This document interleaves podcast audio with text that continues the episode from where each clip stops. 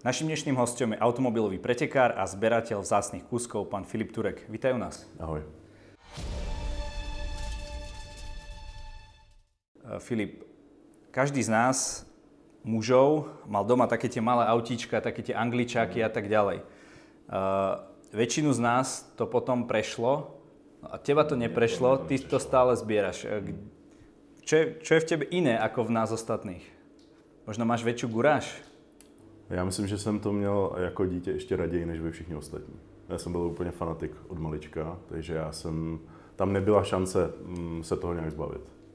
A to nebylo jako, že bych měl ty autíčka, já jsem s těma pomalu spal v posteli, jo. to bylo. Jako, jako dítě jsem byl do aut takový fanatik, že dneska už jsem úplně v pohodě proti tomu. Ty máš také zaujímavé historky, eh, čo sa týka šoferovania bez vodičáku. Kedy si prvýkrát ty šoferoval normálne, že na ceste No tak v, kom, Auto. tak v deseti letech. A poprvé jsem auto řídil tak v sedmi, pět, v šesti. Kto ťa, letech. kto ťa v desiatich rokoch pustí na, na cestu? No, maminka. maminka, tatínek, eh, nebo takhle, jako nechali mě hrát si v autě, já jsem ho ukradl, že jo, jako, nebo tak něco, no. Ale to nebyla nějaká jako hlavní silnice, ale myslím si, že poprvé, eh, poprvé opravdu jako na silnici v deseti letech a poprvé jsem řídil třeba v těch šesti, sedmi letech. Dobre, a A mě učili mě řídit někde na nějaký polní cestě třeba, ale já jsem pak už nějak v těch deseti se rozhodl, že se prostě svezu. Tím, že jsem byl jako vyšší relativně, jak jsem to nějak došáhl. no, a dařilo. policajti ťa kedy prvýkrát chytili? Škoda favorit takhle v tom věku nějak právě, ale bylo to, bylo to mimo hlavní cestu a byla to taková uh, úzká cestička a oni jeli přesně proti mně. Já jsem to za- zadupnul, mám jsem do nich naboural. Aha, to, Ale tak to bylo v roce 95, tak uh, to byla spíš taková jako vtipná situace. takže že to bolo jsem- v desiatich rokoch ťa prvýkrát chytili policajti. No, no, no. Ale nebylo z toho nic, byl, byl z toho, jako ty policajti byli úplně v pohodě, to byla prostě jiná doba, takže. Takže v pohode, akože čo, že... A, a nejel jsem nikde na hlavní, fakt to bylo jako mimo, po takový cestičce na kraji Prahy, takže, takže to spíš byla jako kuriozní situace a nebylo to, že by z toho měli rodiče problémy nebo tak, to, v dnešní době by to asi bylo jako no, a vrátili ťa domov a povedali, že dávajte na ňo pozor a to bolo všetko? V podstatě jo. No v podstatě v ten moment eh, to nebylo daleko eh, od naší chaty, takže tam prostě přišla máma a nějak, to, jako nějak, se, to, nějak se to vyřešilo, ale úplně v pohodě. Dobre, ale Byla to Škoda Favorit, to si taková krásná zelená. takže ale to nebol príliš zberateľský kúsok. Ne, ne, ne, už ne, asi ne. No. A- Když dneska už zase začíná. Ktoré auto si mal, si si kúpil prvé ako také, že zberateľské? Uh, to byl Jaguar XJ RS, uh, výrobní číslo 01, jsem tak v roce 2008, myslím, no, tak mi bylo 23 let, jestli to bylo, no něco takového. To stálo koľko? Normálně, no. To ale, hovoríš? ale uh, nebudu říkat konkrétní čísla, nebylo to nějak extrémně moc, protože do roku 2012-13 ta bublina těch investičních aut ještě nebyla taková, takže ta auta šla koupit relativně uh, za dobré peníze, ale tím, že tohle bylo auto z muzea, tak samozřejmě ta cena byla nadstandardní oproti těm jiným uh, autům stejného druhu, ale i můj první Jaguar byl 4-litrový manuál, eh, z dnešního pohledu je to jako Youngtimer, možná někdo by to bral jako sběratelské auto, já to nepovažuji za sběratelské auto, ale a to jsem kupoval 2006 třeba. No. Nejde o to, že A teď jsem přijel E38 Bavorákem, kterou mám taky z té doby. Jo. To, to, je jako 740 stará, taková ta 90 tak tou taká ta mečiarovská, Mečiarovská, přesně, přesně. Tam došlo k nějakému setkání teď, protože máme 30 let od rozdělení Československa, tak ve veletu Gendat teď před 30 lety to tam. a ste si niečo povedali s Vladom? A jenom jsme se pozdravili, udělali si fotku a byl jsem tam jako doprovod eh, s prezidentem Klausem, takže jsem měl možnost tam poslouchat eh, vlastně několika hodinový to jejich vyprávění o tom, jak to probíhalo, to domluvení rozdělení Československa. No a uveril si ich verzii? Udalostí? O, Já jsem neuvěřil jejich verzi, já tu verzi mám, já ten, tu historii mám poměrně nastudovanou a já si myslím, že mají pravdu v tom, že prostě ty volby jednoznačně prostě rozhodly o tom, že Slováci mají jinou představu.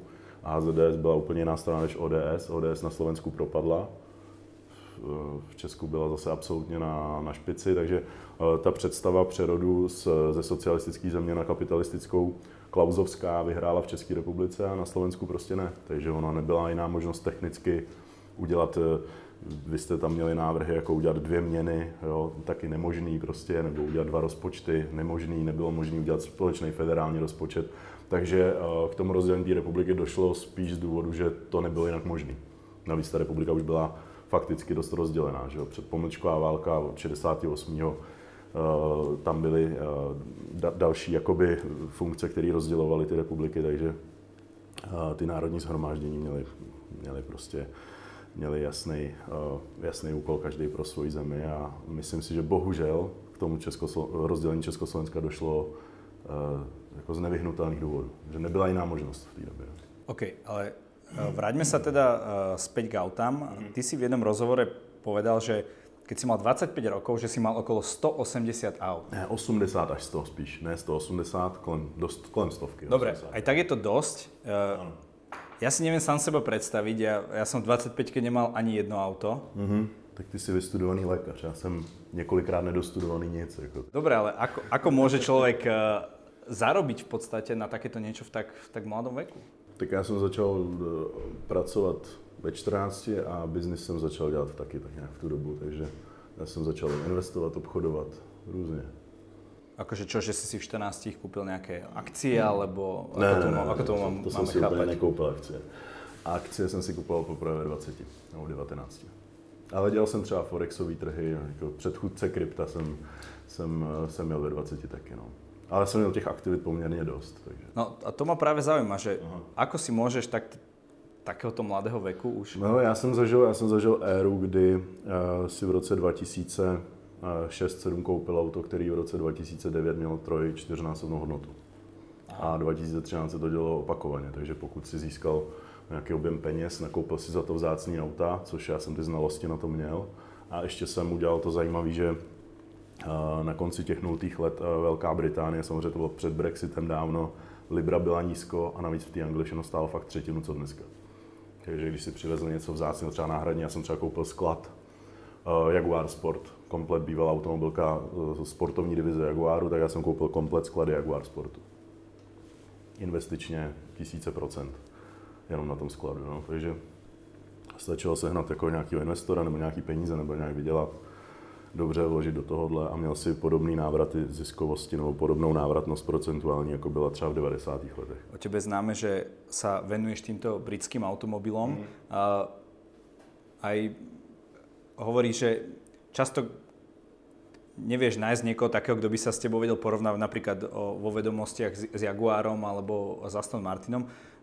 Pre, prečo nemajú Briti nejakých uh, takýchto ľudí? Pre nich to nie je niečo špeciálne? Nie je to niečo také, že do čoho by dali tu, tu extra, to extra úsilie?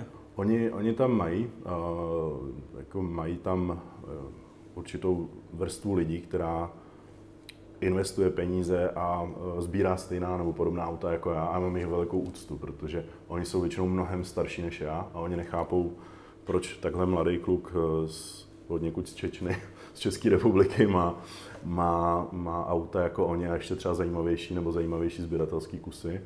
Takže já mám v té Anglii poměrně velkou úctu eh, tý, některý takový tý šlechty nebo takových těch starých pánů, co tam sbírají tyhle ty auta a mimo tu Británii se těm autům věnují vždycky jenom fakt jako určitý vrstvy lidí. Třeba ve Švýcarsku, jako v Holandsku, v Belgii, ale prostě je to opravdu jenom pár zemí. Třeba na Novém Zélandu mám plno příznivců a v Austrálii, protože jak oni jakoby jsou pod tou korunou vzdáleně, tak mají větší nostalgii k těm autům, než ještě samotní Britové jakoby v Británii. Takže uh, nevím, nevím z jakého důvodu, asi tím, že pro mě je to ještě víc exotický než pro, pro ně. A ten, ten Schengen, ten volný trh, to, že jsi prostě mohl přijet do, do Anglie, koupit si tam auto, přivíz ho sem, nebo koupit si tam něco cokoliv, bez cla, bez DPA. Prostě teď po Brexitu se mi to strašně zkomplikovalo, protože mám import i náhradních dílů na Rolls-Royce, Bentley, Aston Martin.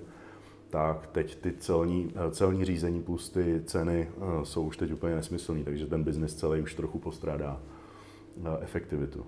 Ale v té době to bylo neuvěřitelné. Aha, takže vtedy dobře už bylo, hej, co se týká? Určitě. Co se týče jakoby biznisu z Británií, tak dobře už bylo. Keď by sme zobrali všeobecne zberateľstvo, alebo je to to isté zberateľstvo a nějaké investičné auta? Je to, je to, je to, to, to isté? Ne, bohužel ne, protože sběratel je fanatik a sbírá to, co miluje. To jsem já. Kdybych chtěl sbírat investiční auta, tak, tak mám tu kolekci poskládanou úplně jinak. No tak Tak nám to vysvětlí. Čo tak si... investiční auta, těch, těch jsem koupil za svůj život mnoho, ale po, posloužili jako krátkodobá nebo několika letá investice okay, či... a vydělali uh, i stovky procent. Takže ty jsi aj, aj sběratel, aj investor tak, v tomto tak, smyslu. Tak, ale co se týče mojí osobní sbírky, tak to jsou auta, která vůbec mě nezajímá, uh, jakou mají tržní hodnotu, nebo jaký mají nějaký zúročení. To je vyloženě, to jsou auta, která si kupuju já z lásky prostě protože je považuji za velmi vzácný, považuji je za speciální, považuji je za nedostupný, nedostižný. Nevím, třeba v Aston Martin Heritage Museum dvě hodiny od Londýna je Lagonda 4 vystavený druhý kus a já mám v garáži první kus. A ještě je funkční. A úplně Na rozdíl od toho, stav, od toho možno, který, tak, je, no. Uh, který je ten druhý. Uh, aké ďalšie auta máš momentálne? Lebo ty hovoríš, že to už postupně tak redukuje, že si necháváš už len tie najšpeciálnejšie... do deseti, do deseti aut chci, no určitě. Do deseti aut. Takže čo máš momentálně, to našich diváků určitě bude zaujímať? Já mám eh, první vyrobenou Lagondu 4, což je prototyp a první vyrobený kus zároveň. Mimochodem jedna byla na Slovensku, kdysi, jako podobný auto velmi. A to bylo nejdražší čtyřdořový auto konce 80. začátku 90. let. A první vyrobený Rolls-Royce Camargue, tak ten budu půjčovat do expozice Rolls-Royce která je v Mnichově, že jak je Rolls Royce pod BMW, tak, tak v BMW Welt nahoře v tom nejvyšším patře občas bývá expozice Rolls Royce, tak ten nejvzácnější jim tam půjčím. Takže v muzeu... Uh, no, tam bude vystavený moje, moje Tvoj auto, bude nejvzácnější. Až, až, až, se rozhodnu. No, tak mají tam Phantom, mají tam tohle, ale já mám Camargue, což je nejvzácnější kupé z Rolls Royce historii. Nemá moc velkou tržní hodnotu, ale sběratelskou ano. Ale já mám první kus a v perfektním stavu, takže takže to bylo v New York Times eh, v půlce 70. let se psalo nejdražší auto na světě a prostě máš, máš auto, který bylo opravdu jako celosvětovou celebritou v těch 70. letech. Dneska to auto je trošku zapomenutý, ale říkám, mě to jedno, pro mě jako pro sběratele je to mnohem zajímavější než plácnu Ferrari F40, kterých je mnohem víc. Je krásný, je to ikona, ale je to relativně běžný auto. Je to také prvoplánové možno? Pro mě ano. Jako z mého pohledu ano, i když F40 třeba miluju a uh, mám ji nastudovanou a, a nemám, nemám problémy třeba kupovat do nějaké sbírky nebo něco takového. Znám lidi, kteří znají z hlavy všechny výrobní čísla pomalu, i když je 1300. Tak uh, F40 je úžasná, ale pro mě to jsou moc prvoplánové věci, které jsou jako moc křičí. Jako. Mm-hmm. Další kusy, které máš? První vyrobený Aston Martin Virage. Mám nejstarší 12-válcový Aston Martin, prototyp um, DB7 Vantage. Pak mám, ježiš, to, to XRS, to, co jsem říkal, že jsem koupil jako první sběratelský, tak to je první vyrobený R Jaguar. Jako máš dneska XKR, F-Type R nebo XJR. Takže už v 23 si si koupil takovou raritu. Tak to bylo první takový, jako, který považuji za... To je takový auto, který nikdy asi jako nechci, nechci prodat. No. Pak mám třeba ještě mimo, mimo ty anglické auta, mám hm, Imperial Lebaron po prezidentu Omaru Bongo z Gabonu, ale tam teď řeším přímo vlastně s vnukem Omara Bongo, s Omarem Bongem a čím, že oni by to auto chtěli, takže, takže možná, že půjde ze sbírky pryč, protože pro mě je důležitá ta, ta britská kolekce. Jo. No to by mě zajímalo, že o, ak, o akých rádových sumách se bavíme, keď vieš, že někdo má naozaj unlimited cash na to, to koupit a chce něco, tak o jakých sumách? Já jsem, já jsem v tomhle hrozně nafoukaný, takže já na každý z těch aut, pokud by mělo jít pryč, tak automaticky říkám milion uh, dolarů nebo eur, to je jedno.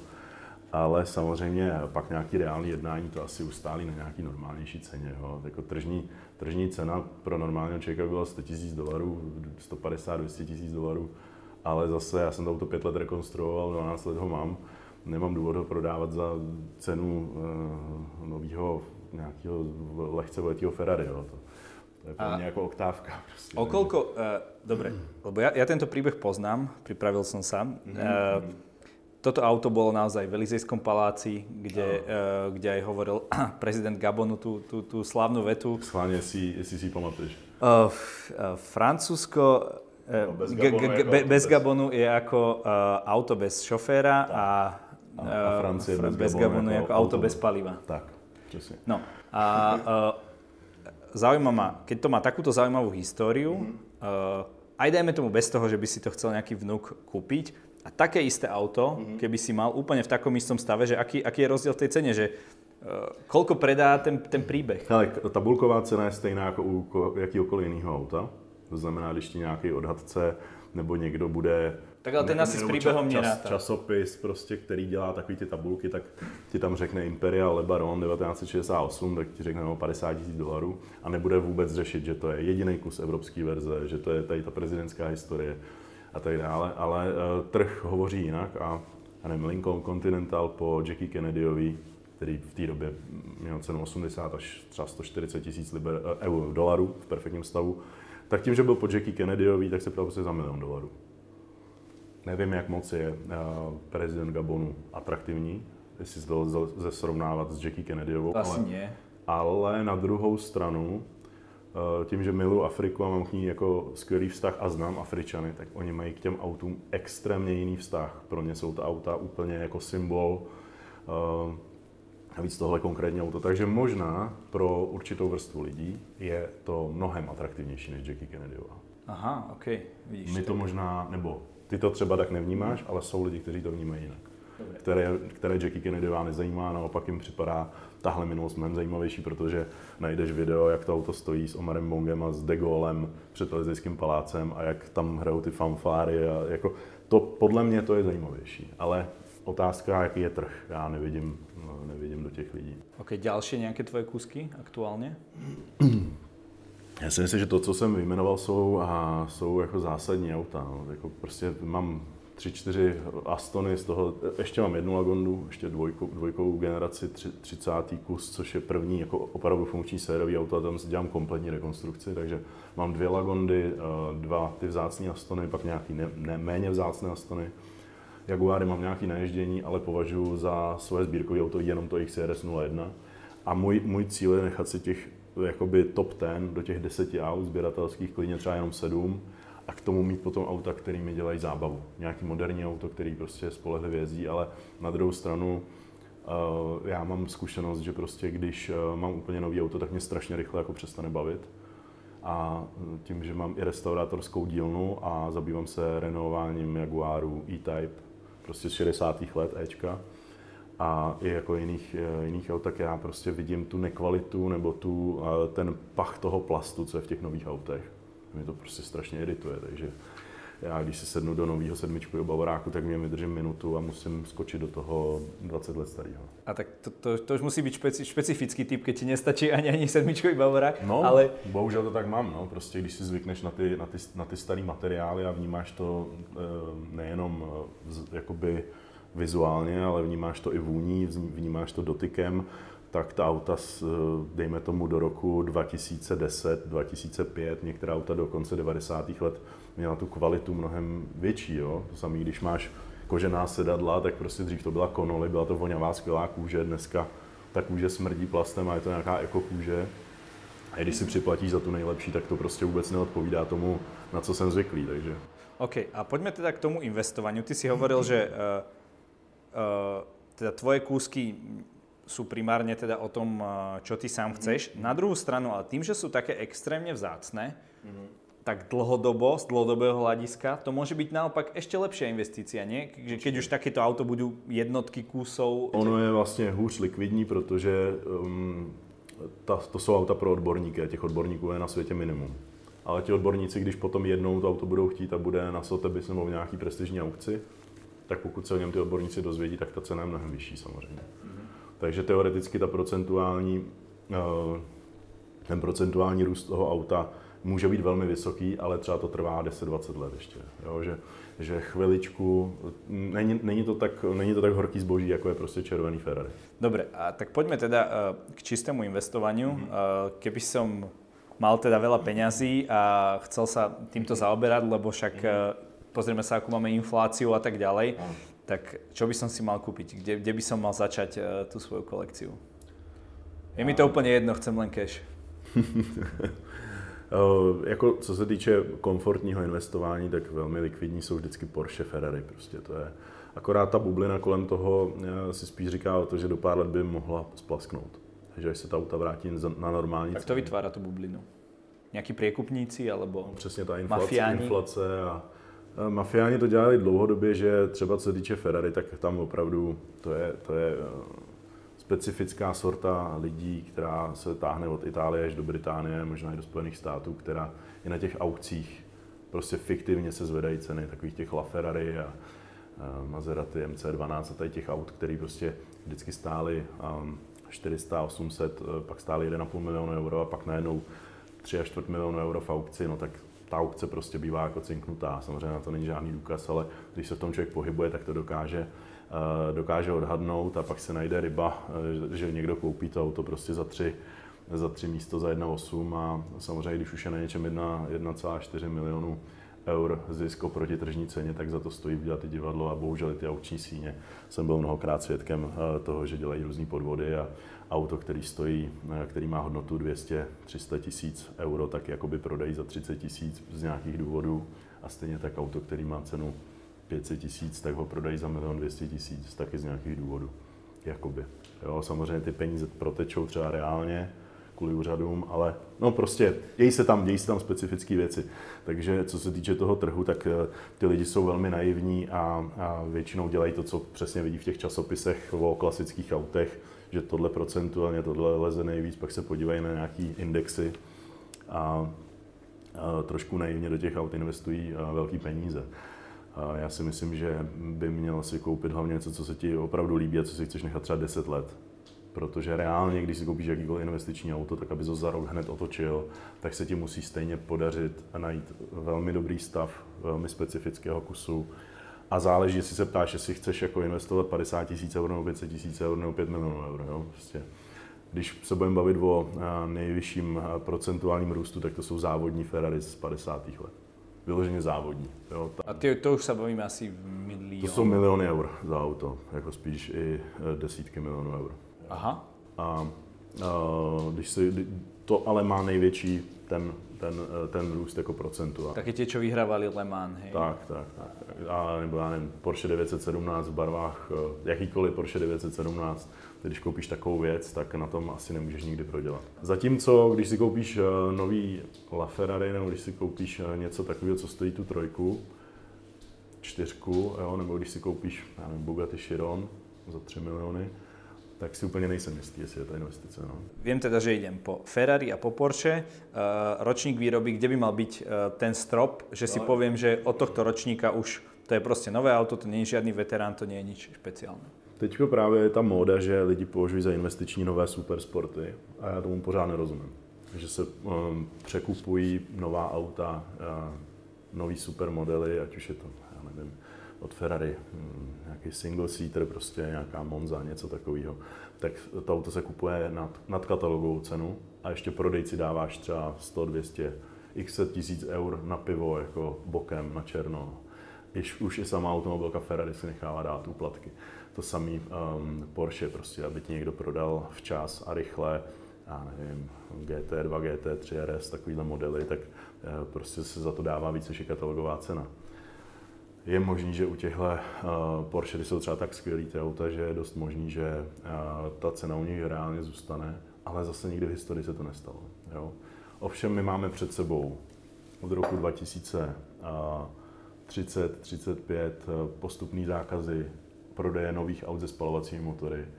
Teď nová auta musí mít takový ten asistent, co ti, co ti říká, že nesmíš jet rychle, musíš to vypínat za pár. Udržování v pruhu. A... Za pár let už to nepůjde vypnout. No i maximální rychlost ti to mm-hmm. hlídá. Jo. Jde to zatím vypnout v těch autech, ale brzo třeba nepůjde. Takže my se opravdu blížíme do doby, kdy nám Evropská unie, ale nejenom Evropská unie, ale celý svět, jakoby donutí nás jezdit v autech, který ti pomalu budou se sbírat morální kredit za to, že jsi někde přejel značku. Jo. Takže já se obávám, že s tím autama opravdu je konec tak možná proto i ta nová auta dneska mají investiční potenciál. Některá, ale velmi málo z nich. Rozhodně si nemyslím, že všechny nové supersporty jako lidi si berou úvěry, aby si koupili nový supersport. Mně to přijde úplně padlý na hlavu. Jo. Dobrá, ty jsi odborník skôr na tie veterány, takže od, odkedy je to, do, do jakého roku výroby je to ještě veterán? Nelze takhle říct. U každé značky je to jinak. Každá značka eh, spadla pod koncern v jinou dobu, nebo nespadla, nebo zůstala samostatná. Porsche, dejme tomu, celou svoji historii je zajímavý. A naopak si myslím, že mnohem zajímavější investicí je Porsche z třeba konce 80. let, z 90. let a novější třeba i některý. když nepočítám třeba 996, i když ta procentuálně taky je tak na dně, že vlastně jednou taky by mohla teoreticky. Takže pro mě, pro mě třeba Porsche naopak modernější má větší investiční potenciál než starý. A pak jsou zase třeba některé anglické auta, které zase ty starý mají smysl a ty nový ne.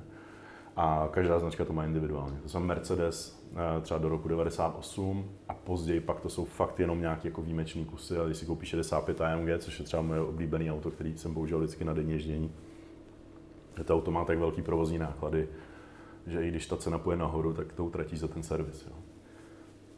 Nelze říct konkrétní rok. A aspoň při tom Ferrari? Taky ne.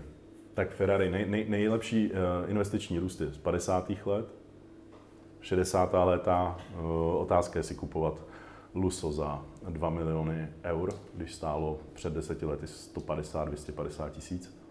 Otázka je, jestli to ještě půjde nahoru, jestli to nahoru nespadne na milion, což se taky teď nedávno v aukci nešlo jedno pro za jedna půl. Takže v těch 60. letech ty ceny jsou teď tak nahoře, eh, že si nejsem jistý, jestli ta kupní síla na světě je dost velká. 70. léta jsou poměrně podhodnocená u Ferrari. Když si koupíš nějaký BBčko, tak v podstatě to auto stojí třeba 200 až, až 500 tisíc podle stavu. Tam si myslím, že potenciál být může, ale zase spolehlivost, komplikovanost toho auta, drahá údržba, 80. léta určitě, uh, investiční potenciál, ale čistě teoretický jedno auto ze 100. Ferrari Testarossa všeobecně není investiční auto. Musíš koupit velmi vzácný kus eh, v perfektním stavu, ideálně třeba ne červený, což ti každý odborník na Ferrari vždycky říkal, to není červený, to je bezcený. Tak přesně když se začalo investovat do těch aut, tak se ukázalo, jak, jakou hodnotu má, když to zrovna není červený to auto, mm-hmm. což jsem vždycky tvrdil. A 90. léta, tak eh, tam, um, tam taky jsou určitě investiční auta. Jo jako když koupíš dobře Ferrari F50 nebo, nebo Enzo, tak jako si myslím, že ty peníze už tam máš jako navždycky. Když to koupíš za 1,8 milionů třeba, což se už dá, dávno nepovede, tak, tak to mělo smysl. Mm. Jako v každém tom období je specifický model, který ti řeknu, že je investiční a který je kasička na peníze. Okay, a... Takže je to velmi individuální, neumím ti říct. A kdybychom chceli do nějakých tuzemských značek, nějaká Tatra, Škoda, já, já si si tam je obrovský potenciál. Každý říká, to je jenom tuzemský trh, to není likvidní nikde jinde na světě. Ale nás je pořád 10 plus uh, x milionů, že jo? Československo je kolik dohromady? 16, 17, nevím. A uh, my všichni k tomu máme obrovskou nostalgii, takže já si myslím, že ten potenciál je obrovský. Jo. Že ano, není asi dobrý si koupit dneska Felici. Já se omlouvám, že vlastně jsem uh, mluvil občas v eurech, jo, ale občas v korunách jsem to trošku, trošku motal, ale ty ceny, jak jsem říkal o tom Ferrari 1.8 dole, tak to bylo všechno v eurech. Tak Felicie se dá koupit za 1.8, ale v korunách, to zna, což znamená, prostě dejme tomu, když máš jako auto za 50-70 tisíc eur a je to stará Felicie, tak si myslím, že to investiční ještě dneska teda fakt není. Ale když koupíš Felici za 20 tisíc euro nebo za 30 tisíc euro a někdo ji už zrenovoval, tak si myslím, že to investiční být může. Když koupíš za 10 tisíc euro vrak Felicie, tak, to, uh, tak ta rekonstrukce bude stát stejně 20 tisíc. Dobre, Takže máme nejaké... Eh, eh, každá značka má nejaké obdobie a mhm. modely, ktoré sa oplatia. Ako, ako si takéto auto kúpiť? Eh, spomínal si nejaké aukčné siene, ale väčšinou si asi človek možno teba predstaví tak, že chodíš prostě po tej Británii a obchádzaš tam tie stodo, stodoly zaprášené. Nejvzácnější auta jsem takhle osobně objevil třeba v Japonsku. Jo, že? Jako, já nevím, Bugatti EB110 nebo uh, Toyota 2000 GT, 60. let první vyrobená, tak to, to jsou auta, které jsem fyzicky našel před mnoha lety eh, v Japonsku. A třeba ty EB110 Bugatti, eh, když stály opravdu jako 400 tisíc euro, tak jsem našel třeba hodně zajímavý auto. Nebylo to, nebylo to pro mě, bylo to pro nějakého klienta. A to auto bylo v Japonsku za úplně jiných podmínek, než bylo všude jinde na světě a bylo v lepším stavu, měl mít to. A dneska to auto stojí 1,5-2 miliony euro. Ta Toyota, to bylo auto třeba nevím, za 100 tisíc, běžný za 50 a tohle konkrétně pak bylo za 600 tisíc během pár měsíců, protože to byl první kus a úplně ne ten stav. Takže vlastně je to velmi individuální. Já to fakt jako neumím říct, kde to auto koupit, každý to auto kupuješ někde jinde. Když máš dobrý jméno, tak mně se stává to, že mě osloví nějaký sběratel, že má takový auto že priamo ho chce predat tebe. Jo, jo, to se mi stalo a poprvé v životě mi nabídnul auto, který jsem neodmítnul. Takže velmi často ti někdo nabídne nějakou úplnou blbost, takže většinou se na to koukáš jako s úsměvem. A děje se mi to každý den, že mi někdo posílá, kamarád má Ferrari po a posílá mi fotky, že a vidím, že to je nesmysl. Ale stalo se mi třeba to s tou Lagondou, s, to, s tím prvním kusem té čtyřky, tak to se mi stalo, že vyloženě mi napsal uh, majitel Aston Martin Heritage Antwerpy, že mu zemřel otec a že má tohle auto po něm ze sbírky, že jsem jediný, kdo by ho měl mít, protože on ví, že mám ty první kusy. Ale to už musíš mít vybudovaný jméno po celém světě. Takže je to velmi individuální. Většina, 99,9% aut, které jsou na trhu z mého pohledu, nejsou investiční a nejsou dobrý na, nákup. Já se podívám na, já nevím, každý den pár hodin věnu a internetu, inzercím a to jako, že ne, že bych koukal pouze na mobil DE, jo. A nevím, takže za den vidím 500, 500 inzerátů, které už jsou jako extrémně dobře vybraný a, a takže jako z 5000 inzerátů jednou za XX eh, nebo z, možná z 10 tisíc inzerátů nakonec jedno auto mi přijde zajímavý, že by ho koupil. OK, a ako už, lebo je to tvoj v podstate chlebiček, mm-hmm. uh, kedy vieš, že tento inzerát je taký, že idem do toho a že nejdem do toho. Máš to isté auto a len podľa toho inzerátu si povieš, že do tohto nepôjdem. Čo, čo tam musí tam, být? Ty, tam musí být všechny aspekty. To musí být prostě správný, rok výrob, správný model, správná verze toho modelu. Nie, dajme tomu, že máš dve rovnaké auta, ale mm-hmm. ako je ten inzerát spravený, nafotený? Ne, ne, ne, to konkrétní auto. Ale i ten inzerát vypovídá. Jo, když, mm. když ten inzerát dává nějaký asociál, tak to poznáš a podle toho pak může vypadat to auto. Na druhou stranu, když má někdo hodně, hodně vzácný, hodně dobrý auto, tak se moc, někdy se stane, že se moc nemaže s inzerátem. Mm. Že tam třeba ani nedá fotku. Jo. Já jsem jako pro tu Lagondu úplně bez, bez fotky, bez všeho, jenom že mi napsal, o co jde a jako... A veril si tomu, ale stejně se, že... Ne, tak já je znám, to jsou, to jsou přátelé, jo, takže... Uh, ano, ale uh, jinak jde vždycky o to, o to konkrétní auto a nikdy nemáš dvě stejná auta jo, prakticky, takže stará M5 BMW, musíš řešit rok výroby, modelový rok, výbavu, barevnou kombinaci a to jako úplně do detailu. Jo. Pokud to auto má všechny ty aspekty, plus eh, jasnou historii, nájezd kilometrů, a teď ještě znamená, z jaké je země. Prostě investiční auto se kupuje spíš v Mnichově, než ve Varšavě, když to řeknu blbě. Prostě každá ta země má jiný přístup, jiný přístup k těm, eh, k těm autům. To auto jezdilo do jiného značkového servisu, no, tím nechci říct, že třeba ve Varšavě je třeba lepší servis na to auto reálně než v Mnichově. Ale prostě některé ty investiční auta, některé ty investiční značky, tak prostě to auto raději kupuješ od toho původního majitele, který to auto 30 let má v Mnichově ve svém ve svý vile, než někde jinde. Dobre, koupím si už to auto. No, třeba Itálie, kupuješ auto na severu Itálie, na jihu už ne. Jako Řím je takový velký, jako velká neznámá. Kupuješ auto v Římě a může to být jako totální jako apokalypsa, v Miláně je to mnohem lepší a v Palermu tam se většinou nejdeš ani podívat. Možná by si se nevrátil. uh, dobre, mám už to auto, koupil jsem ho. Uh, a teraz čo, mám ho okamžite reštaurovať, alebo si ho mám někde dát do stodoly, do garáže a nechať ho prostě nějakou dobu kvasiť? Nesmíš nikdy nechat auto kvasit, pokud to není úplný šrot. Každý to auto musí být v pohybu. Takže žádná patina, hej, toto, na toto se nehrá. Mm, na to se hraje u předválečných aut, tak o těch se tady nebavíme, na ty nejsem určitě odborník a pokud bychom se bavili o 60. 70. letech, tak získat původně auto s patinou u 70. letech je to možný, u 60. let to možný prakticky není. A teď zase záleží. Neseženeš auto s patinou od Ferrari, seženeš auto s patinou od Mercedesu, protože ten Mercedes je třeba tak kvalitní, že seženeš prostě auto z roku 70, který bude v původním stavu s patinou. A to je úplně jiný druh zase investičního auta. Jo. Takže těch, těch, eh, těch kategorií je hrozně moc, to bychom tady byli mnoho hodin. Ty máš ještě re- renovování auta a restaurování auta. Restaurování znamená, že opravdu jako děláš autenticky všechno do původního stavu, všechny komponenty, všechny šroubky dáváš do toho správného povrchový, děláš tu správnou povrchovou úpravu na každém tom komponentu, tak jak to má být. Takže to restaurování auta trvá klidně 10-15 let. Renovování auta máš za 2 za 3 roky hotový. Maximálně za 5. Že tam to nějak ošidíš některé tě kupy Neošidíš, ale prostě děláš to moderníma technologiemi. Děláš to, používáš nové komponenty, nové díly a hlavně většinou taky záleží na typu aut. Jo? Když, máš, když opravdu restauruješ uh, E-Type, tak já mám kamaráda, který stavil dva E-Typy 15 let, řeší se nápisy na sponce, že prostě v roce 61, když dáš kliku, tak je tam určitý logo, zevnitř nikdy ho neuvidíš a to tam má být prostě. Jo. Řešíš značku spon na hadice, řešíš značku šroubu, typování šroubů, když máš prostě nějakou matku, tak řešíš její zpracování, řešíš materiál. To se u renovování normálně neřeší, protože na to nemáš. OK. Uh, dobre, čiže uh, chápem, uh, že je to individuálne, ale všeobecne, keď dobre, dajme tomu, ideš, ty máš teda dielňu na renovovanie. Ano. Na restaurování si troufne málo kdo. Já re- restauruju Lagondu, tu dvojku. Dělám to od roku 2011, nejsem ani v půlce. Mm-hmm. Rok 2022 už.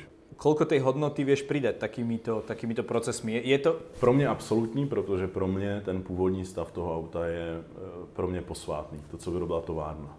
Jakákoliv úprava, cokoliv navíc, tak už je made in eh, Čekoslovákia. Rozumíš? Ale já chci to auto z té doby vyrobený v tom a v tom místě a chci, aby tam byly ty, ty dobové komponenty.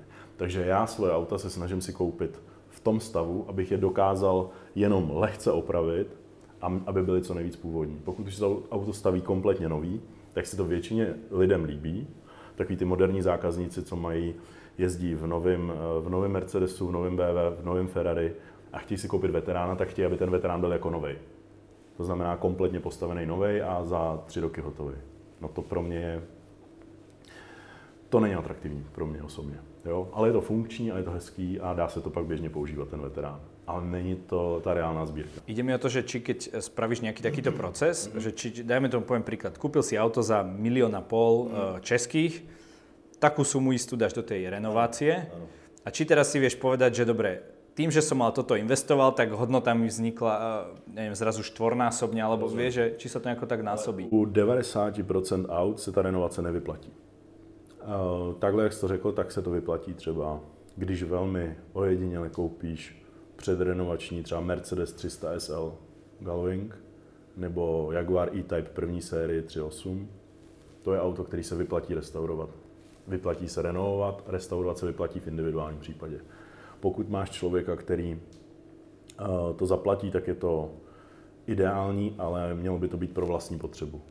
Nemůžeš ty si koupit jako auto a nechat si ho u někoho zrenovovat a on pro tebe bude jako tři roky dělat a vydělá ti tím peníze. To se, to se stává velmi ojediněle je to u některých starých italských závodních aut nebo u některých starých Ferrari, ale uh, protože to, to auto třeba koupíš jako vrak za, nevím, plácnu milion, dva miliony eur, ta, ta kompletní rekonstrukce stojí třeba půl milionu až milion eur a to auto pak má hodnotu 8 nebo 6. No o tom to, o tom to jsem hovoril. To se stává, ale to je opravdu jenom v pár procentech případů absolutní většina aut, když ho zrenovuješ, tak ty peníze, co jsi do toho dal, tak jsi udělal pro svoji potřebu, pro svoji potěchu, abys měl hezký auto a mohl s ním jezdit, ale v životě ho neprodáš za ty peníze, kolik stojí ta renovace. Auto je poskládaný, když to řeknu blbě, tak Rolls-Royce ze 70. let je postavený z 88 tisíc součástek. 88 tisíc součástek. Při dnešních cenách práce, při tom, jak dneska přestávají lidi umět pracovat eh, v galvanovnách eh, se svářením, karosáři přestávají existovat, kvalitní čalovníci přestávají existovat, eh, lidi, co ti mm, dělají intarzie na dřevo, přestávají existovat. Ta rekonstrukce toho auta je tak drahá v dnešních cenách, že se nemůže vyplatit vzít třeba starý Rolls Royce a kompletně ho zrestaurovat a prodat ho za víc. Plus, jako když vezmeš pořizovací cenu a cenu toho renovování, tak se to nikdy nevyplatí. Já to dělám taky pro sebe, anebo to dělám pro zákazníka, kterýmu je to jedno a on říká, hele, já když si koupím tady nový BMW za 3 miliony korun, nebo za 100, 120 tisíc euro si koupím nový BMW, tak vím, že ho za 5 let prodávám taky za 30 tisíc. Takže pro mě je to jedno. Já to beru jako, že mě to dělá radost a takhle by ten člověk do toho měl jít. Ale pokud chce investovat, tak se fakt bavíme o velmi drahých autech a nebo nesmíme hledat auta, které jsou jako renovační projekt.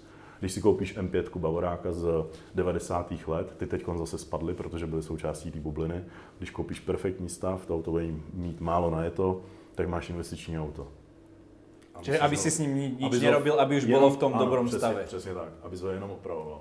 Aby prostě jezdil do servisu, aby si, aby si prostě našel odbo, opravdu odborný servis a aby to auto mělo kompletní historii, aby to bylo hezký auto třeba z 80. 90. let, abys nemusel čalnit sedačky, lakovat karoserie, takové věci to prostě nesmíš dělat. V momentě, kdy se do tohohle pustíš, tak to auto rozebereš vždycky komplet a už se nevyplatí investičně. Jednoduchý jsou třeba ty starý Poršáky. Porsche 356 je typický příklad, kde se to vyplatí. Ale už neseženeš před renovační kus pravděpodobně. Protože to auto je v podstatě VW Beetle, to je prostě brouk. a je to velmi primitivní, jednoduchý auto s malinkým motorem, bez výbavy, bez všeho. Takže zrenovovat třeba 356 Porsche nebo i starou 911 zabere mnohem méně energie, mnohem méně práce, než zrenovovat nějaký složitější větší auto. Takže možno aj toto, keď či povedz mi, či som to pochopil správne, možno je rozdiel medzi tým zberateľom a investorom, mm-hmm.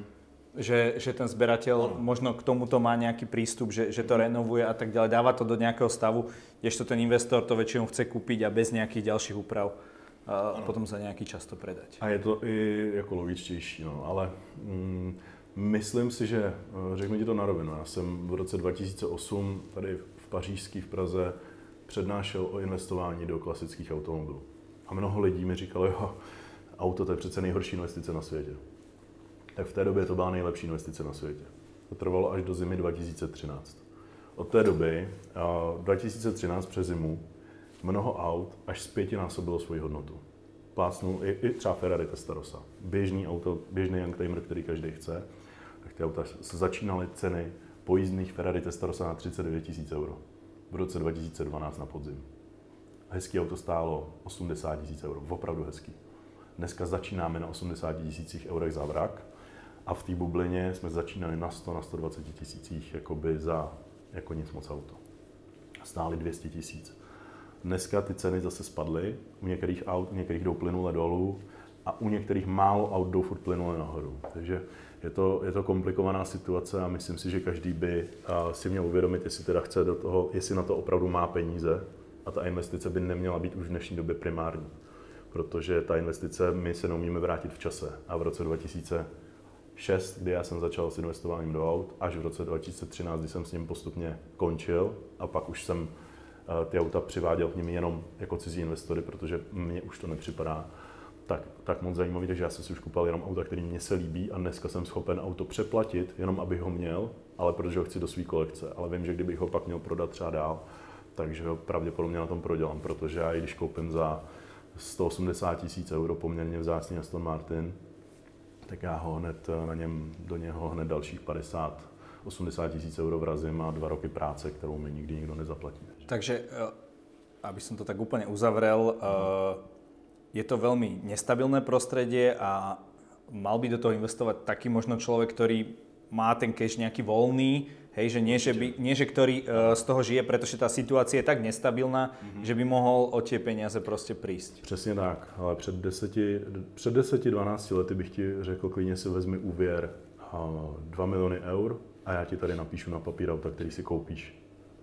A plus minus zkontrolujeme jejich technický stav a na každém tom autě vyděláš z 2-3 milionů eur děláš 6. Dneska už ti tohle neřeknu. Dneska už bych ti řekl, ano, musíš mít ty peníze, abys měl investiční auta, ale budeme, zaplatíš mi hrozně moc peněz za to, že já budu jako několik měsíců cestovat po Evropě a hledat to pravý. Řekneš, chci tohle Ferrari, chci tohle Astona, chci tenhle Mercedes, chci tohle BMW a já se pojedu podívat na šest kusů, který už vyberu z dalších 500 a z těch šesti možná bude jeden dobrý nebo dva. Mm-hmm. Takhle to je dneska. Takže jestli někdo si myslí, že si bude investi- investovat do investičních fondů z veterány, to je úplně největší nesmysl. Eh, keďže teraz eh, sa nevenuješ investovaniu do aut, aj predpokladám, že, eh, alebo ty si to aj v jednom rozhovore dokonca spomínal, že aj to, keď ti niekto zadá vlastne kúpiť auto, tak ty to robíš najmä preto, aby si niečo nové spoznal, mm-hmm. aby si možno nejaký kút naštívil sveta a niečo sa dozvedel o takom modeli, ktorý by si ty sám pre seba nekúpil, tak e, čím sa vlastne momentálne živíš? Čo je, čo je tvoj, tvoj core business dneska? Nějaký, mám firmy na import nějakých věcí, mám investiční firmu obchodu na kryptu, hodně obchodu s kryptem. Málo kdo ví, málo kdo to říkám, ale je to pro mě... Takže krypto áno, hej? Uh-huh. A ktoré, lebo mali sme tu... Shitcoiny. Shitcoiny? Úplně, Shiba Inu, 152% za týden jsem udělal. Takže je to shit... Renovaci Aston Martina jsem si zaplatil za týden. To by asi tetek, kterého jsme tu mali před chvílou, uh, ne, ne, ne, ne, nebyl spokojený. OK, a vydělal on na renovaci Aston Martina za pět dní. OK. Takže... Na Shiba Inu. Uh, hele, já samozřejmě mám to portfolium tak jako v těch autech. Prostě, když chceš investovat do krypta, tak si prostě řekneš, tak mám konzervativní prostě Bitcoin, Ethereum, Eh, Cardano, tak to je jasný, tak tam dám nějakou část, ale pokud chceš opravdu, jako pokud chceš day trader a chceš prostě jako na tom denně dělat na těch velkých výkyvech a máš koule ze železa, tak prostě tak dokážeš, dokážeš na těch bullrunech jako vydělávat na těch, na těch shitcoinech mnohem víc. Jo. Mm-hmm. Takže já nevím, já mám asi dobrý grafický mozek, takže mě, mě to šlo i na klasický forexový burze už v těch 20 letech, kdy jsem ze 3 tisíc dolarů udělal 50 tisíc dolarů za jeden měsíc, což v těch 20 letech bylo super a pomáhalo mi to uh, s investováním do těch aut, který si koupil za 20 tisíc liber si koupil auto, který za chvilku měl cenu 60. Takže, takže ak, to, ak, ak to ešte zase uzavriem, tak uh, samozrejme toto investovanie a tie vedomosti sú jedna vec, ale aby si to mohol robiť, tak si musel být úspěšný investor v úplně něčem jiném. V úplně... No, ono se to, ono se to fakt doplňovalo. Hmm. Ono opravdu v, v těch letech uh, ty investice do těch aut byly tak extrémně výhodné, že to bylo jak shitcoiny, pokud to s nimi umíš. Hmm. Takže, takže um, já si myslím, že to je fakt kombinace všeho. Jo? Hmm. Ale mám import, říkám, mám import náhradní dílů na Rolls-Royce, Aston Martin, Bentley, Jaguar hlavně. Jsem prezident Jaguar klubu, takže mám velkou klientelu majitelů Jaguar i do svojí restaurátorské dílny, i do svého servisu, kde se opravují Jaguary. A zabývám se, zabývám se všema věcma okolo tohohle, i klasickými investicemi. Teď řeším nějaké investice do, nemovit, no, do nemovitostí, ale jak jsem nastudoval, jsem zjistil, že úplně zase o 5-10 let po, po tom, co je to zajímavé třeba v Praze. Že? S tebou by sa, e, Filip, dalo baviť e, nielen možno celé pobedie, ale možno aj viacero tých pobedí, tak e, dúfam, že ešte niekedy prídeš a preberieme tie ďalšie veci, o ktoré sa ty zaujímaš. Každopádne každý host u nás môže na záver povedať to, čo chce mm-hmm. našim divákom. Nech sa ti páči. Já jenom poděkuji za pozvání a nepotřebuji asi dělat žádnou reklamu. Jenom na většinu rozhovorů, co teď chodím, tak jsou o politice takže se omlouvám, že ty odpovědi moje nebyly tak erudované, že nejsem zvyklý teď moc mluvit o autech, takže doufám, že to nikoho nenudilo. A, ale dá se o tom opravdu mluvit hodně a my jsme měli poměrně málo času na to, aby jsme to probrali nějak do hloubky, takže omlouvám se, že to asi nebylo moc přínosný reálně, ale spíš jsem lidi doufám trošku varoval před tím boomem, aby slepě neinvestovali do aut, protože když už se o tom všude mluví, že to je nejlepší investice na světě, tak už dávno není. To byla, když jsem o tom mluvil jenom já tady někde za rohem. A investice do aut je prostě pro bohaté lidi, kteří uh, mají jistotu těch peněz z mnoha, z mnoha jiných směrů. A to auto je nejkrásnější možná věc, jak uh, pokořit inflaci samozřejmě a mít ještě něco navíc a hlavně, že ti to auto dělá radost. Ale máš to dělat z lásky opravdu a ne, ne jenom kvůli penězům. Ty ty peníze tam můžeš schovat, ale není to už o tom, že by na tom někdo bohatnul. Ďakujem za rozhovor. Já děkuji.